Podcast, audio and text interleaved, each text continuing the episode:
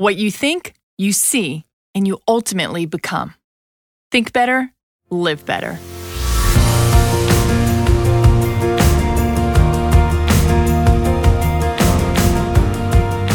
Welcome to the Think Better, Live Better podcast. We're your hosts, Marc and Angel Chernoff, New York Times bestselling authors and creators of the popular blog Marc and Angel Hack Life. Today's episode is titled How to Make Life Simple Again. Life gets a lot simpler when you clear the clutter that makes it complicated.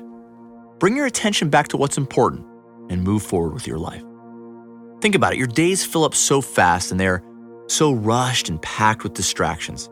Sometimes they literally seem to be bursting at the seams. You know, I know exactly how you feel too. This used to be my life. Before I started simplifying my life, I was being pulled in dozens of different directions every day and never had enough time to get everything done. Angel and I have talked about this a lot with each other and with others.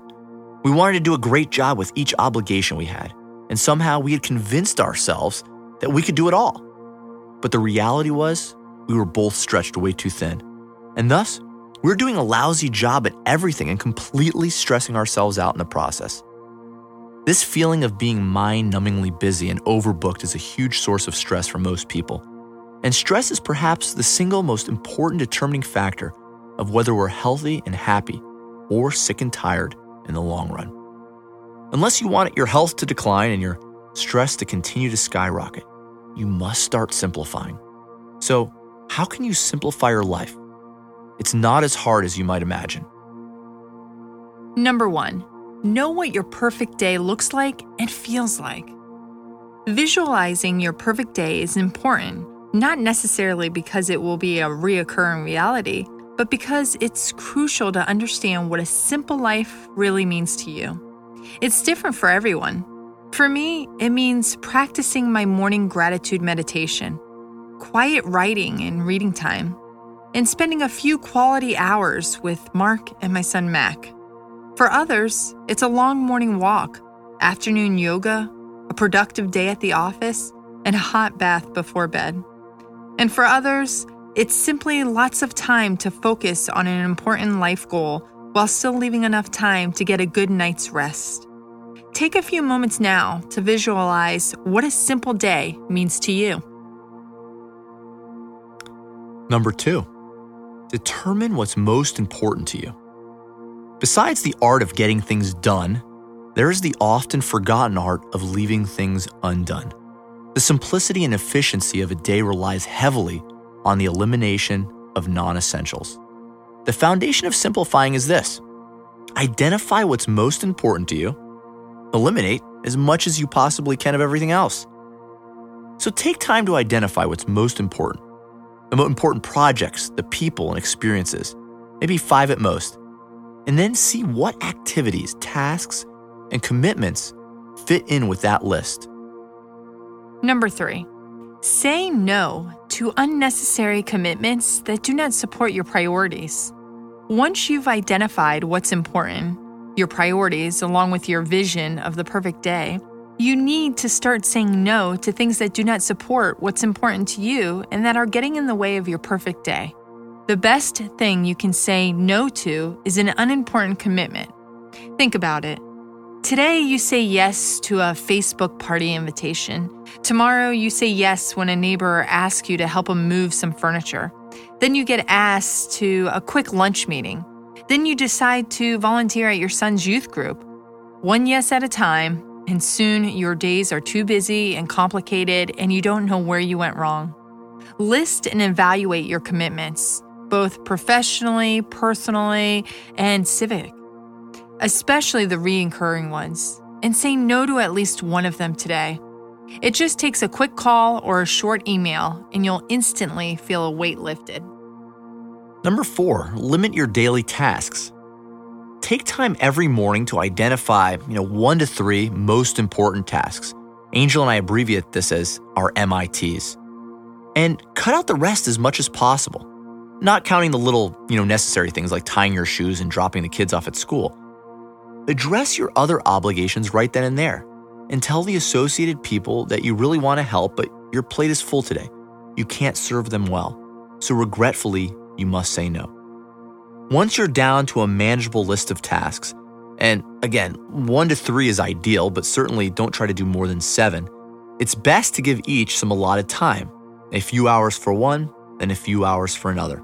Instead of being in a stressful task switching state of mind, just take your next task, let everything else go, and just be in the moment with one task for an allotted time. Do this, and you will notice a difference. Limiting your tasks like this helps you focus and embrace the reality that you're not going to get everything done in one day. Number five, schedule at least one distraction free time block each day. Once you know you're actually working on the right task, eliminating all distractions for a set time while you work is one of the most effective ways to get things done. So lock your door, put a sign up, turn off your phone, close your email application, disconnect your internet connection. You can't remain in hiding forever, but you can be twice as productive while you are. Do whatever it takes to create a quiet, distraction free environment where you can focus on what's important. Number six, do only one thing at a time. Again, let yourself be immersed in the task at hand by letting go of the feeling that you need to quickly rush through it, that you need to move on to the next task that's waiting for you. There will always be a next task because that's the nature of to do lists. They're never ending. So let those later tasks come later. Just be 100% in this one task, like it's your entire world. Bottom line, slow down, breathe, review your commitments and your goals. Put first things first, and then do one task at a time. Start now, take a five minute break in an hour, and repeat. Number seven, batch the smaller, less important tasks. There are a lot of little tasks you need to do throughout the day. Don't let them disrupt the more important stuff. To be more productive, batch them up and do them all at once, preferably later in the day. For example, instead of checking your personal email throughout the day, handle all of it once a day, perhaps at 4 p.m. as the day is winding down. Do all your miscellaneous paperwork at once, you know, for example, bills and forms you have to fill out. And once you've completed a batch of small tasks, like processing all of your email, cut yourself off and move on to the next small thing if necessary. The key is to make sure you don't let the small things get in the way of the big ones. Do not get stuck on one small thing all day or even half a day. Number eight, leave space between everything. We may sound like a broken record just by saying this, but it's crucial to understand that overcommitting is the biggest mistake most people make against living a simpler life. It's tempting to fill every waking minute of the day with tasks. Don't do this to yourself. Leave space. The space between the things you do is just as important as the things you do. So leave a little space between your tasks. Take a break to stretch. Take a short walk outside. Drink a glass of water. Perhaps do some simple breathing exercises. Enjoy the space and breathe. Your overarching goal is living a life uncluttered by most of the things people fill their lives with, leaving you a space for what truly matters. A life that isn't constant busyness and rushing and stress, but instead mindful contemplation, creation, and connection with the people and projects you love. Number nine, practice gratitude.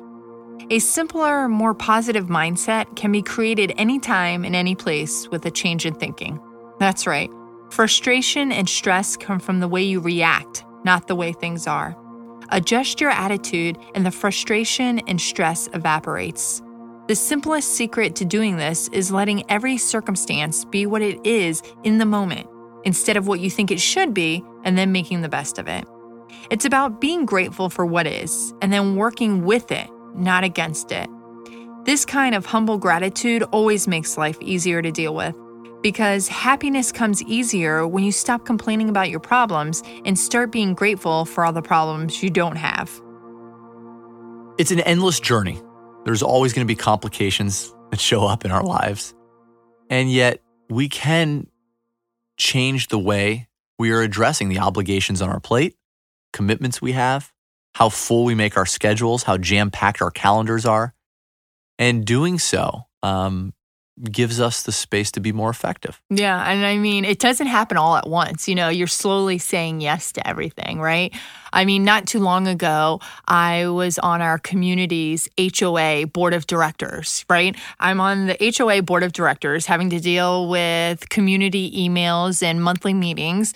I have my son sign up for way too many activities because I think he needs to socialize with other kids his age, you know, in addition to running my own business, being a wife and a mother. And all of a sudden, I was like stressed out all the time. I was like, why am I feeling crazy? And then all of a sudden, I looked at my schedule and I'm like, this stuff is not a priority, you know?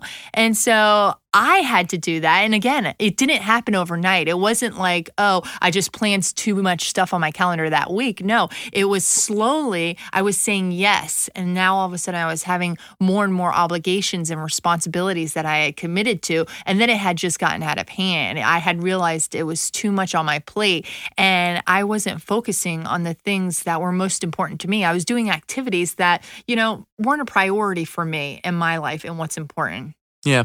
You know, I, I know we've mentioned this before, but you know, we really in moments like that, right? The realization that a day feels like a burden and it always feels like a burden, right? Like Monday, Tuesday, Wednesday, there's just too much, there's too much things on my plate and not enough time to accomplish these things. That realization, again, we need we need to dial back a bit, take a step back, take a deep breath and take a look at honestly what's on the plate. Like for you as an example, I mean, being on the HOA board for the 3 years that you were on it was a very worthwhile thing to do, right? You accomplished great things. We got a brand new fiber internet service in our neighborhood. Angel governed that whole thing. Um, put in a new playground for children, right? Angel facilitated that experience. Um, and the kids nowadays are, are playing on that amazing playground. So you accomplished great things. And yet, doing that in perpetuity didn't make sense based on the other priorities and obligations that you have in your life. So it was time to bring that season to an end. It doesn't mean that that was a bad obligation of yours, right? But it came to a point where there was too much on your plate and something had to give. And that was one of the things that ultimately gave. We all have those things. And I think that's one of the biggest things we need to remember is to sort through what those obligations look like and get rid of the ones, even if they are worthwhile, but the ones that aren't serving our best interests right now. Yeah. You know, we have a good friend, uh, Mike Vardy. He's spoken at our Think Better, Live Better live events before in the past.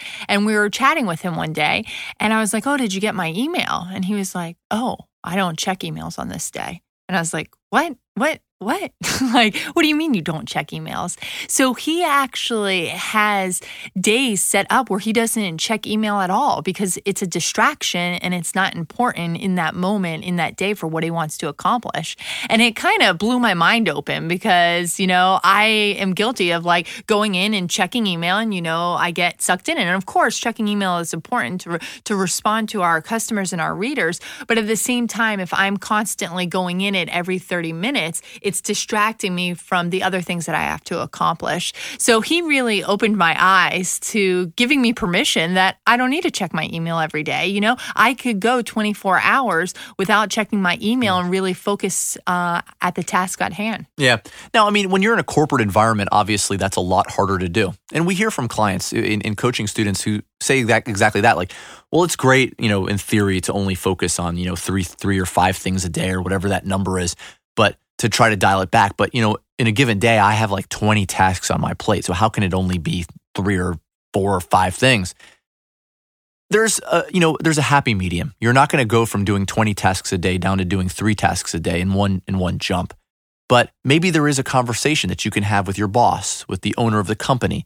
Um, Angel's idea of only checking email at certain hours. Maybe you can get into like explain like if I make this change, you know, boss, owner, whoever, and I'm only checking my email once a day at noon or after lunch, maybe let's say 1 p.m. after lunch, um, I can get this accomplished in the morning without having to put out all these fires. Like I, you know, it, it adds this much value into my schedule and I'm able to offer this much value to the company. There are conversations that can be had. There are, there are results that can be proven. I mean, at least open that conversation. You know, think about the distractions that are taking you away from your core tasks and eliminate those distractions or at least figure out how to segment them off. Uh, nowadays, you know, especially in the corporate environment and even in our, you know, small business world, I mean, distractions arrive via email. Some of them are good distractions, worthy distractions, people needing something, and some some things that we want to respond to. But if we're doing it first, if we're putting that ahead of the priority of the day, then things are out of order, right? Mm-hmm. Let's go back to Ben Franklin, put first things first, yeah. right? And so that's all we're really talking about here. In life and in business, right? In your career, put first things first. Organize your priorities in the right order, right? Mm-hmm. Put them in the order that makes the most sense and put the more unimportant things at the end of it. Um, it doesn't mean it'll never get addressed, but it, life, even in, in, a corporate environment, can be organized in a way that makes you more efficient. Yeah. And you can have the tough conversations about how to get from where you are to where you need to be. Yeah. And you know, you can put those distractions on a to don't list right? Mm, yep. Like we always talk about having to-do lists and we're talking about making life simpler and it's about reducing or removing the distractions. So if it's helpful, create a to-don't list and write down the things that you need to not do to, you know, keep you from going down that rabbit hole. We used to have a to-don't list hanging on our computer monitors when we lived out in San Diego and it it had two things. You know, do not check email, do not check social media and I think at the time, I don't remember what the time frame was like until 11 a.m. or something like that. But it was just like a quick reminder. It was literally a to don't list. It only had two things on it, but we had that to ten, that tendency to just jump in as soon as the computer, the laptop was on. Boom, we were we were kind of gravitating towards social media. What are the comments that people left for us? What are the emails waiting for us?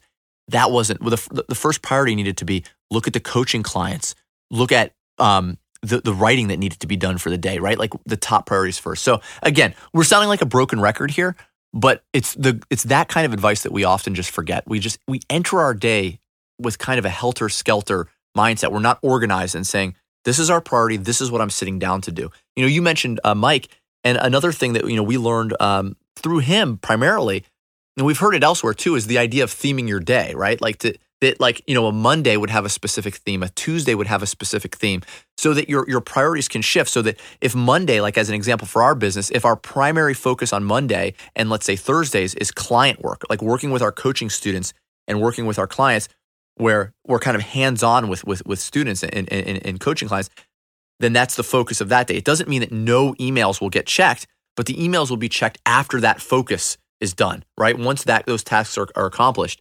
Um, I, I think there's a great way to theme days in in a corporate environment as well, right? Where it, it, doesn't mean that you're not doing the email every day or you're not doing certain things every day, but it, they're not the primary focal point every day. You have certain, you have kind of a, a weighted day where this is more important on these days and this is less important on these days. Yes. And we have a lot of uh, simplicity experts that come to our live event, Think Better, Live Better, to talk on this subject. And so I definitely recommend uh, checking that event out if it's something you want to attend in person. And you can find more information about that at thinklivebetter.com. Remember, what you think, you see, you ultimately become. Think better, live better.